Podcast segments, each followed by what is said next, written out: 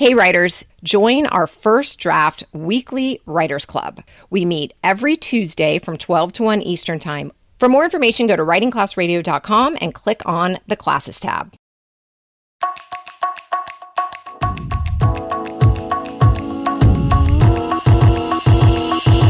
One is such a lonely number when your mind is on another. I'm Andrea Askowitz. And I'm Allison Langer, and this is Writing Class Radio. You'll hear true personal stories and learn a little bit about how to write your own stories. Together, we produce this podcast, which is equal parts heart and art. By heart, we mean the truth in a story. And by art, we mean the craft of writing. No matter what's going on in our lives, writing class is where we tell the truth. It's where we work out our shit. Shit. There's no place in the world like writing class. And we want to bring you in Today on our show, we share a story by Jamshid Samareh, who came to the US from Tehran in 1978. He lives in Norfolk, Virginia, holds a PhD in mechanical engineering and mechanics, and he's a senior research engineer at NASA Langley Research Center in Hampton, Virginia. Jamshid told us the primary focus of his research is on systems analysis of planetary entry concepts with special attention for Mars, Venus, and Moon applications. Fuck, he's too smart for us. Yeah. Yeah, he is. And what's interesting about this guy is that he doesn't consider himself a writer, like writer, writer. Like he has a job. I love this guy.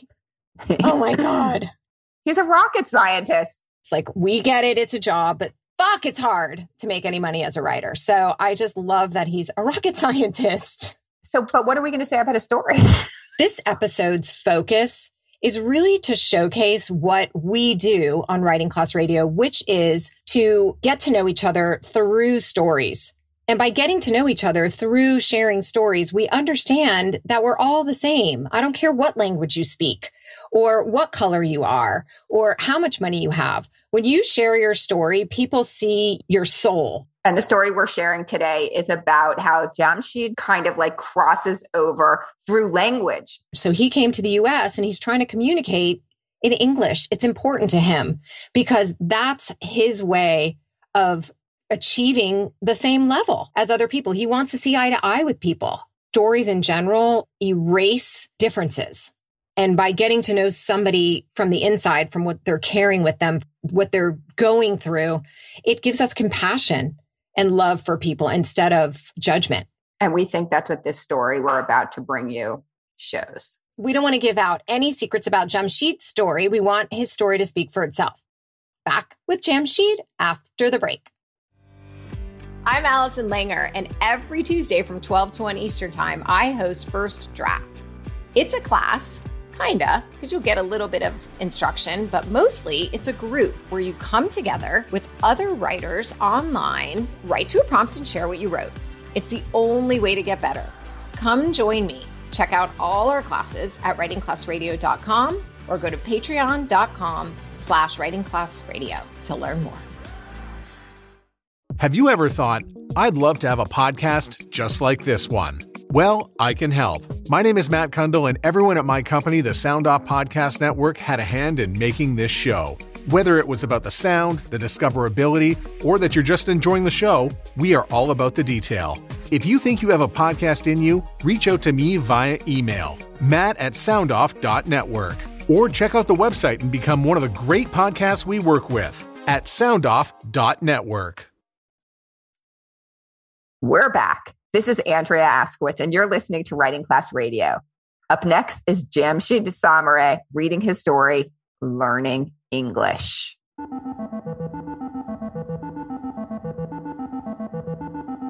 Persian is my mother tongue, and English is my borrowed tongue. I had taken AP level English classes when I was in high school in Iran. Slowly, it was no longer bizarre writing from left to right with a new set of characters in an odd sentence structure. Puts the verb in the middle of a sentence or an adjective before a noun? What kind of people do that? I took my first English as a second language class at 19 when I moved to Washington, D.C. I told my teacher, I go to bunk. She knitted her eyebrow, waited a few seconds, then raised them. Ah, we're going to a bank, not a bunk. Bunk is a place for sleeping. She said this with a tight lipped smile and a non strict tone. Bank is pronounced bunk in Persian. I grew up in the southern part of Tehran, a poor homogeneous neighborhood. Students in my DC class were from all over the world. It was exciting to learn where they came from. I noticed others with their native language who wrote right to left, like Arabic, Hebrew, and my Persian. We placed our books on the table, their seams on the right hand side. With one month of ESL under my belt, I started college. Calculus and chemistry were my first classes. Thankfully, these classes were taught in universal language of equations. The text portion of most math books describe the steps of manipulating equations. Using the equations like a Rosetta Stone, I deciphered the text. My textbook became a primary source of my uh, language education. As a result, my speaking tone was technical.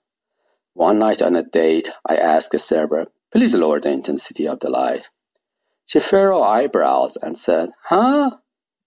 I couldn't help it. I just learned about the properties of electromagnetic waves. I went on to have two semesters of ESL with a tall giant of a woman who resembled Madame Maxime from Harry Potter.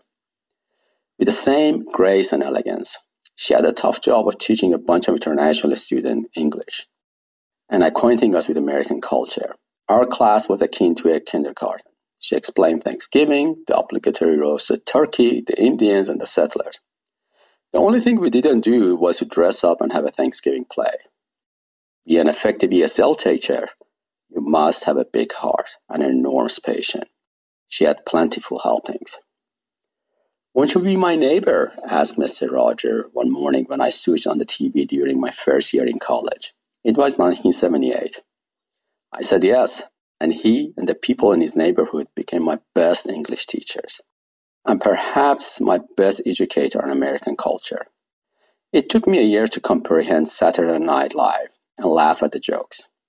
My cultural education continued while I watched sitcoms like MASH, Mork and Mindy, Sanford and Son, Three's Company, Night Court, Cheers, and my all-time favorite, All in the Family with Archie Bunker. Who knew Archie Bunker would become a US president one day? Being a couch potato my listening comprehension and eventually my sense of humor, which has settled somewhere between Mel Brooks and Monty Python. One of my first movies I watched with my girlfriend Diane was The History of World Part 1 by Mel Brooks. While watching, Diane stared at my uncontrollable laughter. In a scene, Mel Brooks dressed as Moses and was carrying three tablets of commandments. He said, The Lord Jehovah has given unto you these fifteen. Then one of one tablet fell and shattered. Mel said, Ten, ten commandments for all to obey. All pay heed! The Lord, the Lord Jehovah, has given unto you these fifteen Wait. Ten! Ten commandments for all to obey! How could you find this funny? Dan said. She married me despite my sense of humor.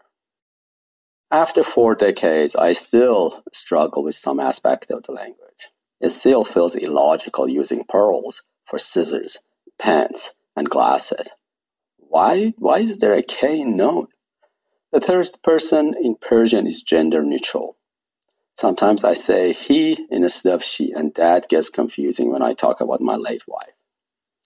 I've written over 100 technical articles during my career at NASA. Reading, reading them is a proven cure for chronic insomnia. In my writings, I still leave out a here and a there. My kryptonite is a spelling.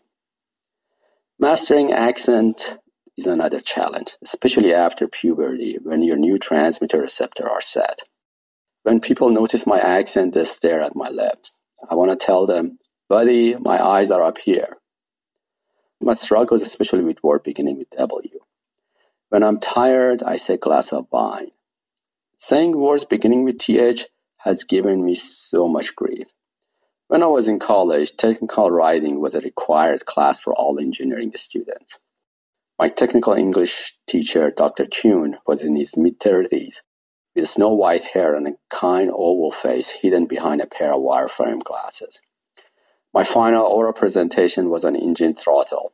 I pronounced throttle turtle. Dr. Kuhn had read my paper and watched my presentation with a wide smile. even though the rest of the class, which had no visual aids, listened in apparent horror as I suggested pouring a special blend of gasoline down the turtle's throat. I wish I could travel back in time and comfort the embarrassed 20 year old standing in front of a confused class as he plotted a graceful exit. Like a fast river, the process of thought to speech runs through our brain in half a second, if it is in your mother tongue. Otherwise, it runs the pace of a meandering creek. The additional translation before enunciation is like watering your lawn through a straw. For the first few years, I would form thoughts in Persian, translate them into English, and then enunciate them. I gradually learned to form thoughts completely in English.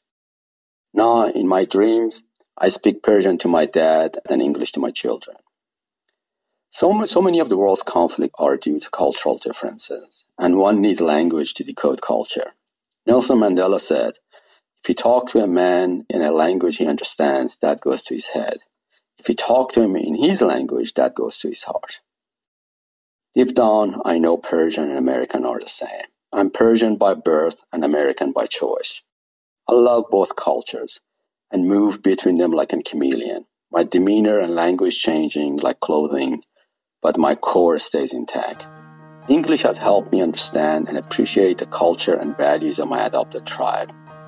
It has given me the precious gift of cultural duality and allows me to see through two different colored lenses, like looking through 3D glasses. The world is no longer flat. People are all the same, even those who put their verbs in the middle of a sentence and those who write from right to left. I know because I have loved and lived among both peoples and talked to them in their native tongues.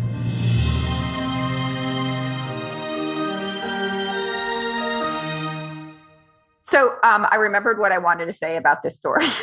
now. Let's hear. One thing is how much should an editor influence the voice of a narrator? So there was one place where um, I think there's two places where I had suggestions that um, Jamshid rejected. One of them was, and I and I want to ask you, Allison, what you think. Like, should he have taken my suggestions or not? So he said, I wish I could travel back in time and comfort the embarrassed 20 year old standing in front of a confused class as he plotted a graceful exit. So this was right after the scene where he's talking about the turtle throat. I mean, it's so funny. So I felt like Jamshid showed his sense of humor, but there were opportunities where he could have been funny again.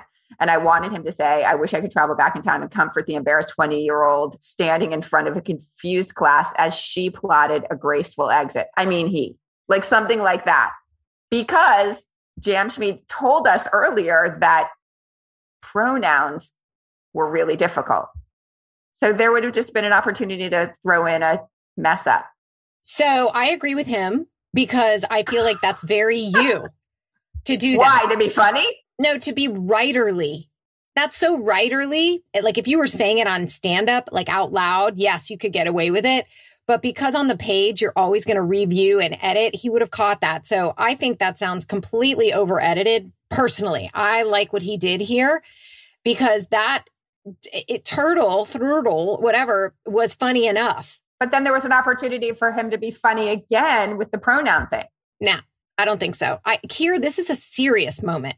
This is a moment where he's saying, I wish I could have gone back in time. He's like, creating a mood of funny then serious funny that mm. he's a mm. he's an engineer he's not a comedian oh he's funny though but he's funny because he says his monty python and and all that kind of stuff and he got his humor from that but i i just thought in that moment i kind of liked what he did I'm, I'm glad he didn't listen to you and there was another place where he didn't listen to me Duh.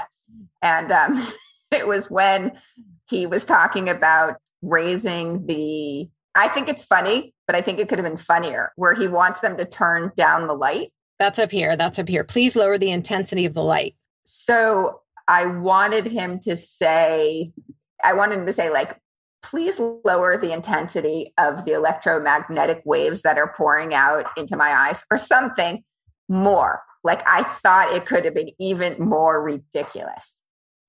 Yeah, I get that. That could have been funny. I could have handled that, but even please lower the intensity of the light is is funny because who says that? Like people would say, "Hey, can you dim the lights?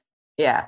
Right. But what I loved is you can tell how smart he is without being a dick. Like we don't like we don't want him to like use his NASA lingo in a way that tries to belittle other people. So I felt like this was a nice He didn't do that at all. no, not at all. He made fun of himself for ever using lingo. Yeah. That was that moment. Like no one speaks like that. He knows that. Yeah. he knows it now. Didn't you love hearing about all the sitcoms of that era? I just loved it. I was back in my couch watching our one channel of Archie Bunker or all those shows he mentioned. I just thought those were so good. So why? Why did you love that part? It grounds us in time and it tells us like where he was. So I feel like we're all there together. Like I'm in my house watching Archie and he's in his house watching Archie. And I just thought that was really cool.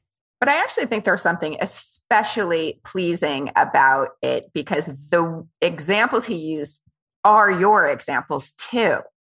And I think there's something about that that really is appealing. Like I remember when I used to edit stories for the show I did, Lip Service, where people would tell stories out loud. And I felt like whenever anyone would just like reference something that I knew, like, you know, I don't know, just like McDonald's apple pie. Like, I, recognize McDonald's apple pies, you know, and whatever. I don't know why I just said that, but Yeah, it hits us. Yeah, it makes us feel like, okay, we're on track. We get this person when they but I do think that even if we don't get the examples because they're not ours, like I mean, I totally grew up watching MASH and Mork and Mindy. Yeah. But even if we didn't, they're still excellent because they're so specific and it does ground us in time. What did you think about late wife when she he inserted late wife? Were you curious? Did it feel like a bomb? Like, wait, wait, what happened to your wife? Well, that was another interesting moment where Jamshid did his own thing and didn't listen to his editor. And I understood it because yes, it did hit me. It did hit me. I don't know if it hit the hit the readers because right, like we didn't know that she had died. And so that's big. But I think he really wanted to be true in that moment. I thought he could use that moment to show where he messed up with pronouns again. And I asked him to put in a line there about messing up with pronouns, like talking about his wife to his boss, calling the wife him by accident. And I don't think he liked that as a joke at all. And I think he just wanted to be really true. And I respect that Yeah. because I guess because I didn't think my idea was that funny anyway. And the truth is, it's his late wife. That's an interesting question.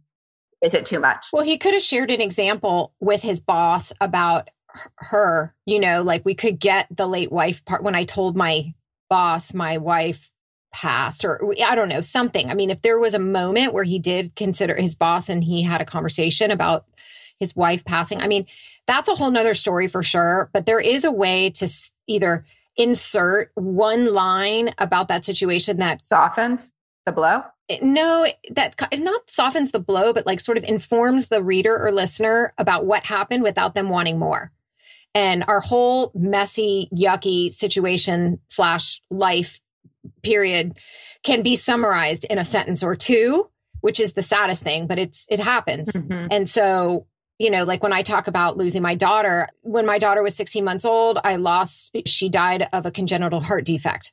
That one sentence then explains to the reader it doesn't all have to be about my my daughter who passed. That satisfies the reader and then they can move on. So there has to be something satisfying here. And in this particular story i would have liked that one line that just explained what happened I mean, I was surprised at this version to even hear the line about my late wife. So he added that on his own.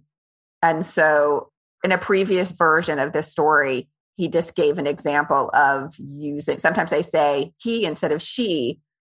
And that gets confusing when I'm talking to my boss about my wife. That's the way it was before. And now he said about my late wife because he just wanted to be honest. But I get what you're saying. I don't think he needed more about how she died or anything else about her dying. This moment is about pronoun confusion. And he just wanted to be really honest about his wife. I just think it's important to be conscious of one little word and what that does to a reader. So that's what it did for me. Mm-hmm. It doesn't mean I didn't like the story or stopped reading or was frustrated. It just kind of left me like, wait, what? And I wanted to know more. So Yeah. it's really the, you know, the call of the the writer and the narrator. And, you know, It's fine. You know what he could have done? What he probably should have done in that case? The third person in Persian is gender neutral. Sometimes they say he instead of she, and that gets confusing. And give us a different example. We don't need to know in this story that his wife died. Yeah, it's too That's much. true. That's what do you think he could have done?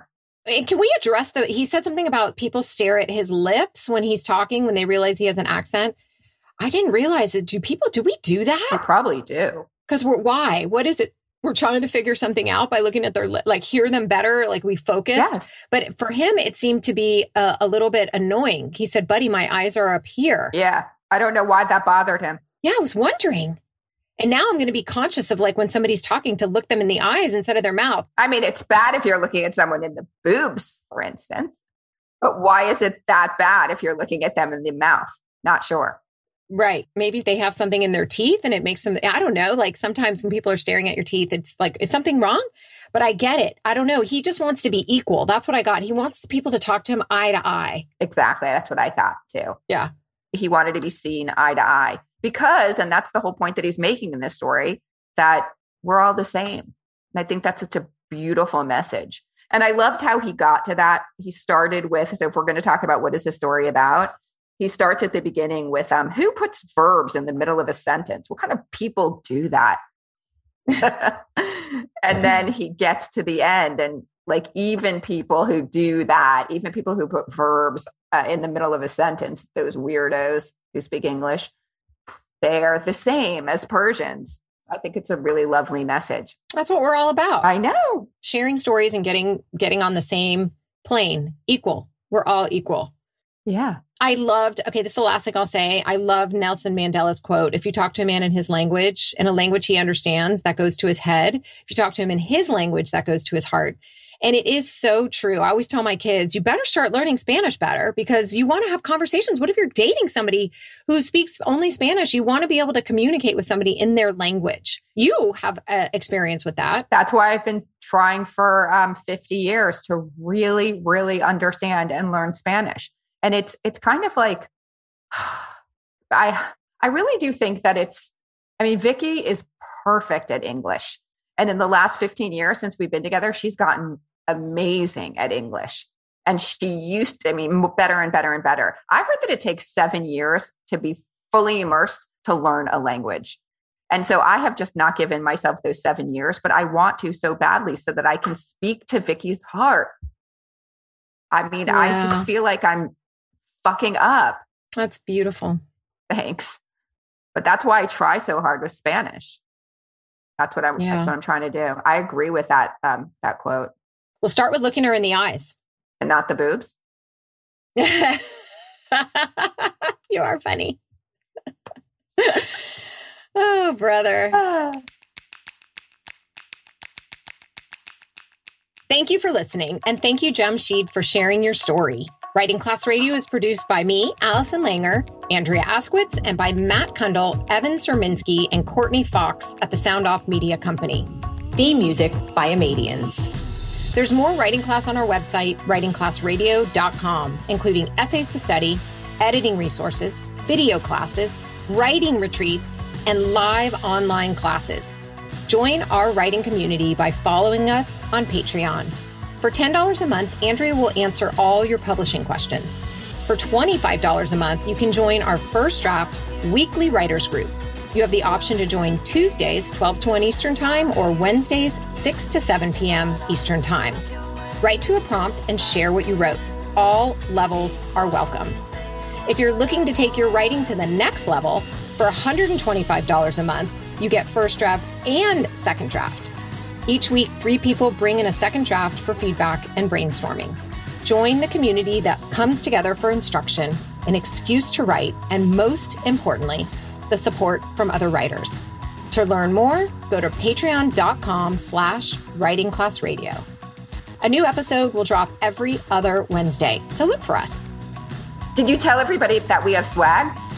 Oh my God, we have swag. We have swag. Check out our swag page at writingclassradio.com slash swag. T-shirts, mugs, journals, sweatshirts, hats. There's no better way to understand ourselves and each other than by writing and sharing our stories.